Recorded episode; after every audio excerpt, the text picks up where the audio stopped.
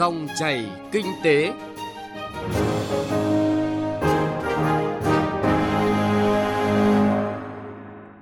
Biên tập viên Minh Khánh kính chào và cảm ơn quý vị và các bạn đang lắng nghe dòng chảy kinh tế. Trong 20 phút của chương trình ngày hôm nay, thứ ba ngày 17 tháng 12 năm 2019, chúng tôi sẽ chuyển tới quý vị và các bạn những nội dung chính sau.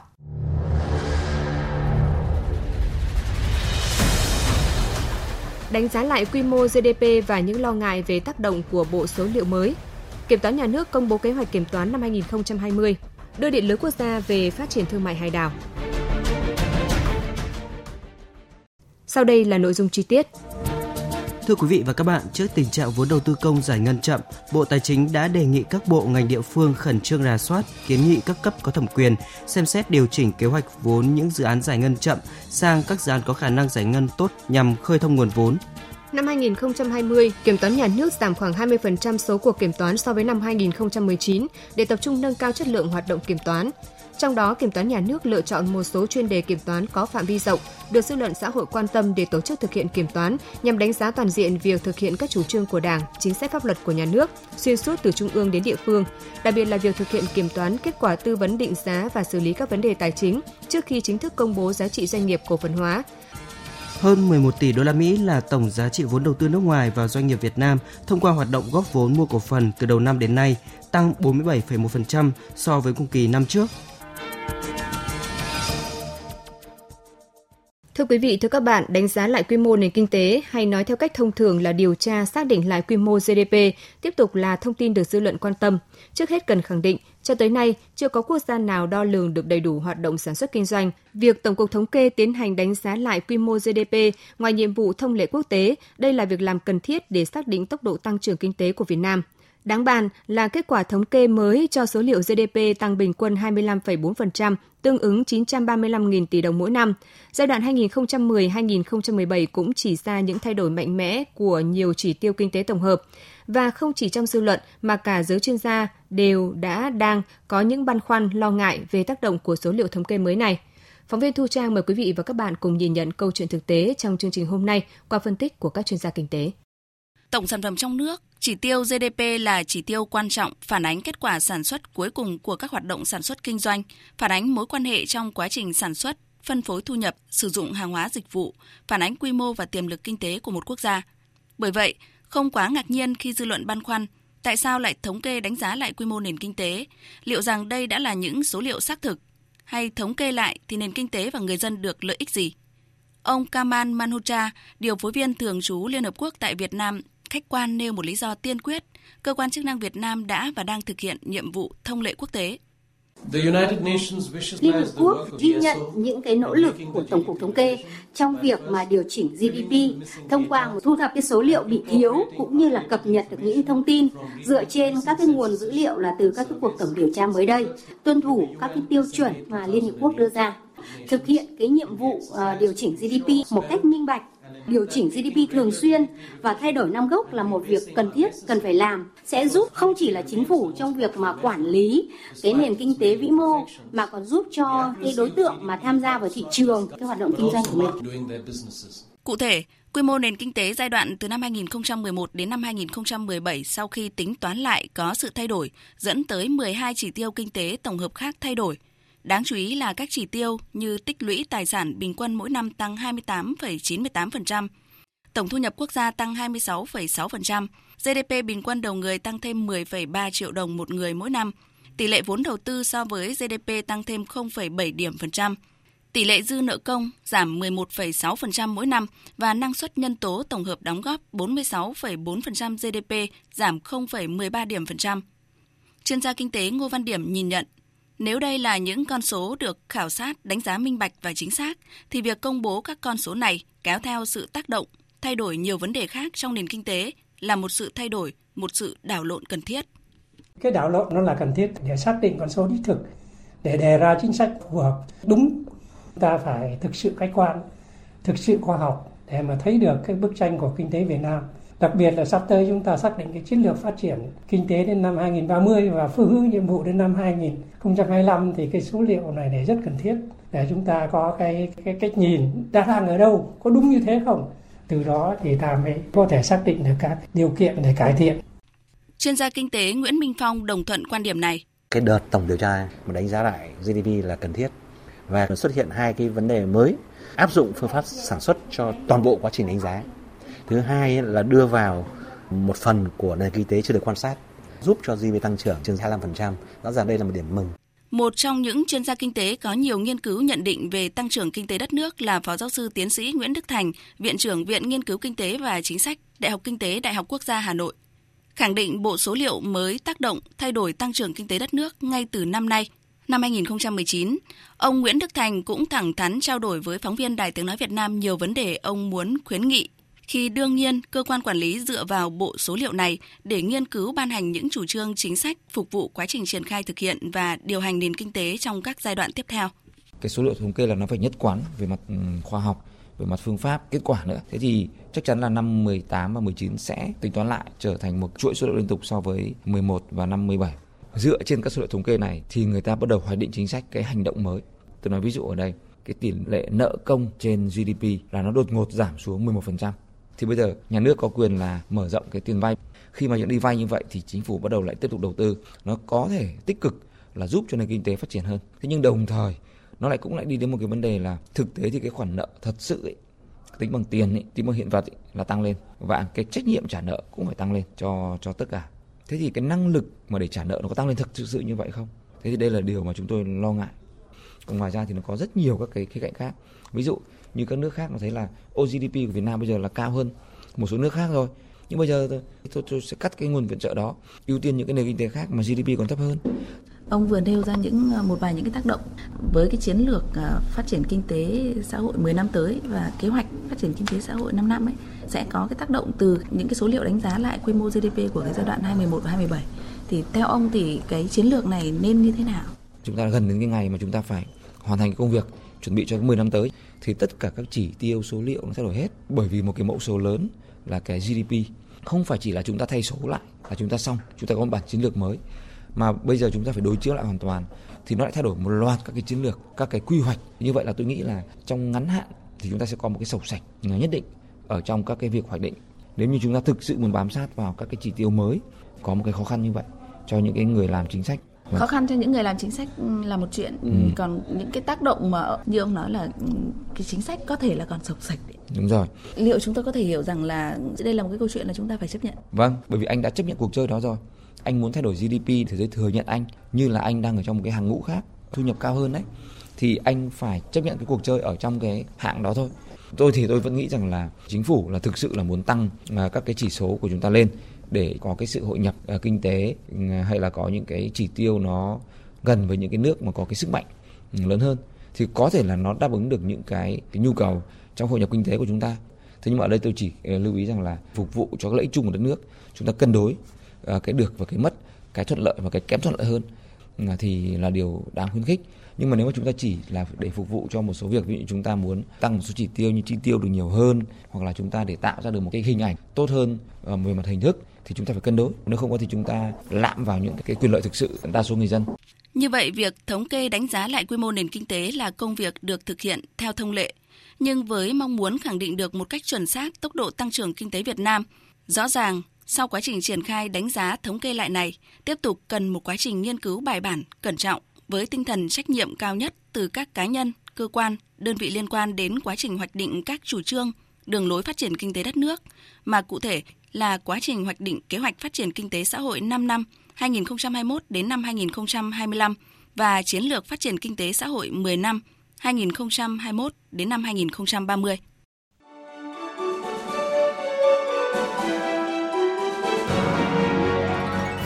Dòng chảy kinh tế, dòng chảy cuộc sống.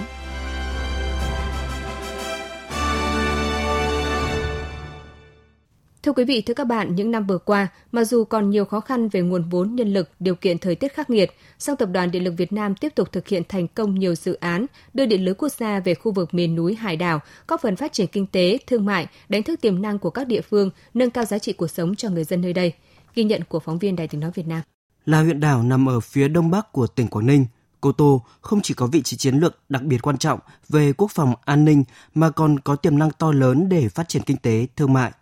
khi có nguồn điện lưới quốc gia, giấc mơ về một cuộc sống ấm no, giàu đẹp văn minh của cán bộ, nhân dân nơi đảo Tiền Tiêu đã và đang trở thành hiện thực.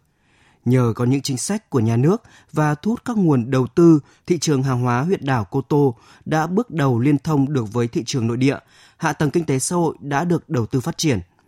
Đời sống vật chất và tinh thần của người dân huyện đảo được nâng lên từng bước, tỷ lệ hộ nghèo cũng đã giảm, giáo dục, y tế, văn hóa, xã hội đều có bước chuyển biến tích cực. Có điện lưới quốc gia, những hộ kinh doanh nơi đây cũng đã chủ động mua bán các sản phẩm hàng hóa phục vụ bà con như đồ dùng thiết yếu, quần áo, mỹ phẩm, góp phần phát triển phong phú các mặt hàng gắn với bình ổn thị trường tại các địa phương. Thương mại phát triển, hệ thống chợ ở huyện đảo Cô Tô ngày càng được đầu tư khang trang, nên nguồn hàng về chợ ngày càng phong phú hơn, đã tạo điều kiện cho việc trao đổi, giao thương hàng hóa giữa các vùng lân cận. Bà Nguyễn Thị Thu, sống tại khu 4 thị trấn Cô Tô, huyện Cô Tô, tỉnh Quảng Ninh chia sẻ, người dân sống tại Cô Tô đã hoàn toàn yên tâm bám biển, bám đảo, tập trung phát triển kinh tế hộ gia đình, nhất là từ khi có điện lưới. 79 thì ra đến đây thì điện thì không có thì đốt bằng à, đèn dầu rồi chặt củi về để làm à, nửa cho các em học. Thế khi à, năm 2013 thì à, từ cái lúc mà có điện ở đây thì nhân dân bà con trên đảo là rất là phát triển về kinh tế và đời sống. Đảo Cô Tô từ ngày có điện còn hấp dẫn du khách khắp nơi. Đảo Cô Tô còn có nhiều loại thủy hải sản cho giá trị kinh tế cao, được chế biến đưa vào các nhà hàng, khách sạn, trung tâm thương mại và xuất khẩu. Từ năm 2018 đến nay, kinh tế của Cô Tô liên tục phát triển ổn định, nông lâm thủy sản chiếm 25,2%, công nghiệp và xây dựng chiếm 15,3%, thương mại và dịch vụ chiếm 59,5%. Thu nhập bình quân đầu người hàng năm khoảng 3.350 đô la Mỹ. Sản xuất công nghiệp, tiểu thủ công nghiệp và các hoạt động thương mại dịch vụ đạt khá. Có điện lưới, chương trình xây dựng nông thôn mới, giảm nghèo càng được chính quyền địa phương quan tâm, chỉ đạo và đạt kết quả tốt. Tỷ lệ hộ nghèo hiện còn 0,5%. Anh Nguyễn Văn Hùng, sống tại thị trấn Cô Tô, huyện Cô Tô, tỉnh Quảng Ninh cho biết, từ khi có điện lưới quốc gia, du khách khắp nơi đến với đảo, nhiều hoạt động thương mại, văn hóa du lịch được tổ chức. Nhờ đó, cuộc sống của người dân trên huyện đảo Cô Tô ngày càng khởi sắc. Có điện lưới thì mình à, bắt đầu xây dựng khách sạn và so với cái điện à, trước đây là dùng bằng à, máy phát, máy nổ chạy bằng dầu thì hiện tại năm nay thì cảm thấy là điện rất là tốt và không bị mất điện như trước. Trong những năm qua, hệ thống lưới điện tại Cô Tô luôn đảm bảo chất lượng, tạo đà cho địa phương phát triển sản xuất kinh doanh, thu hút các doanh nghiệp đến đầu tư chế biến và kinh doanh các mặt hàng của biển đảo, đời sống người dân được cải thiện rõ rệt. Ông Nguyễn Sông Thao, Phó Giám đốc Công ty Điện lực Quảng Ninh cho biết. Từ năm 2013 thì à, công ty Quảng Ninh được à, à, Ừ, Ủy ban tỉnh cũng như Tổng ty Bắc ra cho triển khai cái dự án cấp điện cho các ờ, huyện đảo, xã đảo ờ, trên địa bàn tỉnh. Cho đến nay, Cô Tô, năm xã đảo huyện Vân Đồn, đảo Cái Chiên thì cũng đã được ờ, cấp điện lưới quốc gia. Và đến giờ phút này thì việc cung cấp điện ổn định nhằm mục tiêu là phát triển kinh tế xã hội, an sinh cũng như là đảm bảo an ninh quốc phòng thì được đảm bảo. Hiện Cô Tô có khoảng 5 hộ lớn và hàng chục hộ làm nghề chế biến thủy sản khô, trong đó có sản phẩm mực khô và mực một nắng. Khi vào vụ, trung bình mỗi hộ chế biến được khoảng 2 tạ mực khô và 2 tạ mực một nắng một tháng. Những năm trở lại đây, khi sứa bắt đầu trở thành loại thực phẩm được ưa chuộng, thì nghề chế biến sứa đã trở thành nghề thu nhập cao của người dân huyện đảo Cô Tô nhờ có điện chạy máy móc đến 80% vào công đoạn khai thác và chế biến. Chỉ trong thời gian ngắn, huyện Cô Tô đã trở thành vựa sứa lớn nhất của tỉnh Quảng Ninh. Việc đưa điện lưới quốc gia giao huyện đảo Cô Tô không chỉ nhằm mục đích tạo cơ sở, động lực cho huyện đảo còn nhiều khó khăn này có sự bứt phá mạnh trong đầu tư phát triển kinh tế xã hội, nâng cao đời sống dân sinh mà còn phục vụ cho mục tiêu đảm bảo củng cố an ninh quốc phòng cho vùng biển đảo có ý nghĩa chiến lược ở Đông Bắc Tổ quốc.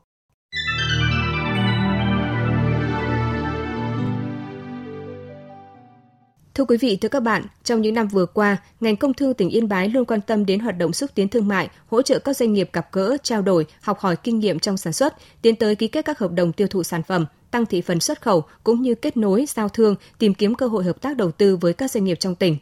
Để các sản phẩm của tỉnh Yên Bái đến được với nhiều thị trường trong nước cũng như tiến tới xuất khẩu, ngành công thương tỉnh Yên Bái đang phối hợp với các ngành khác hỗ trợ người dân xây dựng thương hiệu, chỉ dẫn địa lý, nhãn hiệu tập thể và các tiêu chí an toàn cho sản phẩm.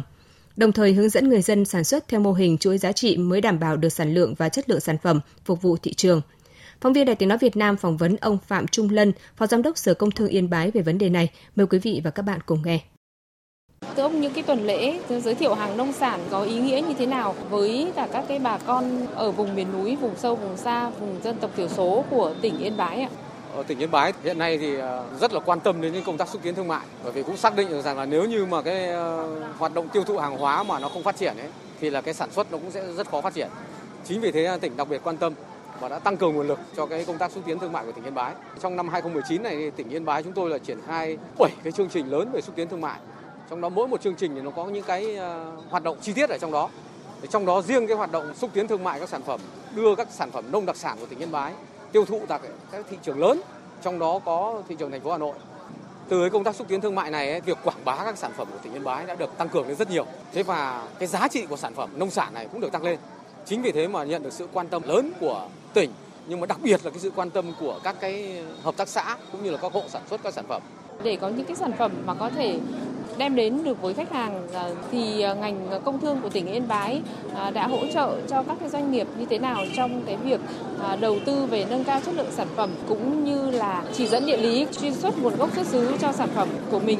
Hiện nay thì các doanh nghiệp đã bắt đầu biết quan tâm đến việc là xây dựng các cái thương hiệu nhãn hiệu của mình. Trong đó là có quan tâm đến việc chỉ dẫn địa lý, xây dựng nhãn hiệu tập thể.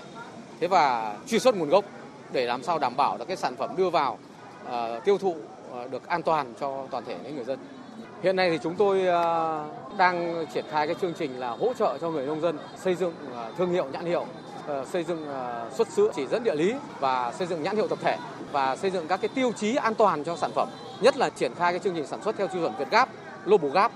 thì mới đảm bảo được cái sản lượng cũng như là chất lượng để mà qua công tác xúc tiến tiêu thụ đó thì mới có đủ hàng để cho tiêu thụ những cái thị trường khó tính và những cái thị trường lớn như là thành phố Hà Nội. Thưa ông để có thể ờ, giúp ờ, người dân ờ, vùng miền núi vùng sâu vùng xa để tiêu thụ được những cái sản phẩm nông sản như thế này thì chắc chắn là cái công tác mà đầu tư về các cơ sở hạ tầng thương mại ở tỉnh Yên Bái cũng phải được đặc biệt quan tâm đúng không ạ? Vậy thì ông có thể cho biết thêm về vấn đề này. Việc đầu tư cơ sở hạ tầng thương mại ấy, thì hiện nay thì là phía nhà nước ấy, thì chúng tôi đang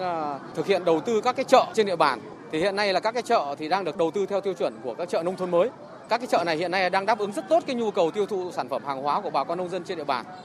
Thế và một hình thức nữa là chúng tôi đang ờ, xã hội hóa, mời gọi đầu tư, mời gọi tất cả các doanh nghiệp tập trung đầu tư vào các cái hệ thống siêu thị cũng như là các cái trung tâm thương mại. Thì hiện nay thì trên địa bàn tỉnh Yên Bái đã có cái trung tâm thương mại của tập đoàn Vingroup là hiện nay là đầu tư cũng hết sức hiệu quả và cũng đang tiêu thụ cho chúng tôi những cái sản phẩm đặc sản của Yên Bái hiện trong siêu thị đó. Ngoài ra thì là các cái hệ thống các cửa hàng uh, tiện ích, các cửa hàng uh, tổng hợp rồi thì các cái siêu thị mini là hiện nay cũng đang tiêu thụ rất tốt cho những sản phẩm của Yên Bái. Thưa ông, ờ, các doanh nghiệp thì là có vai trò rất lớn trong hỗ trợ người dân trong tiêu thụ sản phẩm. Vậy thì ờ, từ phía ngành công thương đã có những giải pháp như thế nào để ờ, hỗ trợ thêm cho các cái doanh nghiệp này để họ tiêu thụ nông sản cho bà con? Thứ nhất là chúng tôi tập trung làm tốt cái công tác tuyên truyền để cho các cái đơn vị sản xuất rồi những đơn vị tiêu thụ đó hiểu rõ được cái hiện nay là chúng chất lượng sản phẩm phải như thế nào, sản lượng sản phẩm phải như thế nào để có thể tiêu thụ được ở trong những địa bàn của cả nước và hiện nay theo cái thị trường chúng ta thì ngày càng khó tính hơn. Chính vì thế cho nên là phải đảm bảo các tiêu chuẩn xuất xứ, nguồn gốc rồi thì là chất lượng sản phẩm. Chúng tôi hỗ trợ cho cái việc xây dựng thương hiệu nhãn hiệu sản phẩm. Rồi mẫu mã bao bì, hiện nay là mẫu mã bao bì cũng hết sức quan trọng, ngày càng bắt mắt hơn cho nên là cũng đã tiêu thụ được nhiều. Cái thứ hai là chúng tôi tổ chức ờ, quảng bá giới thiệu sản phẩm trên các ờ, phương tiện thông tin đại chúng,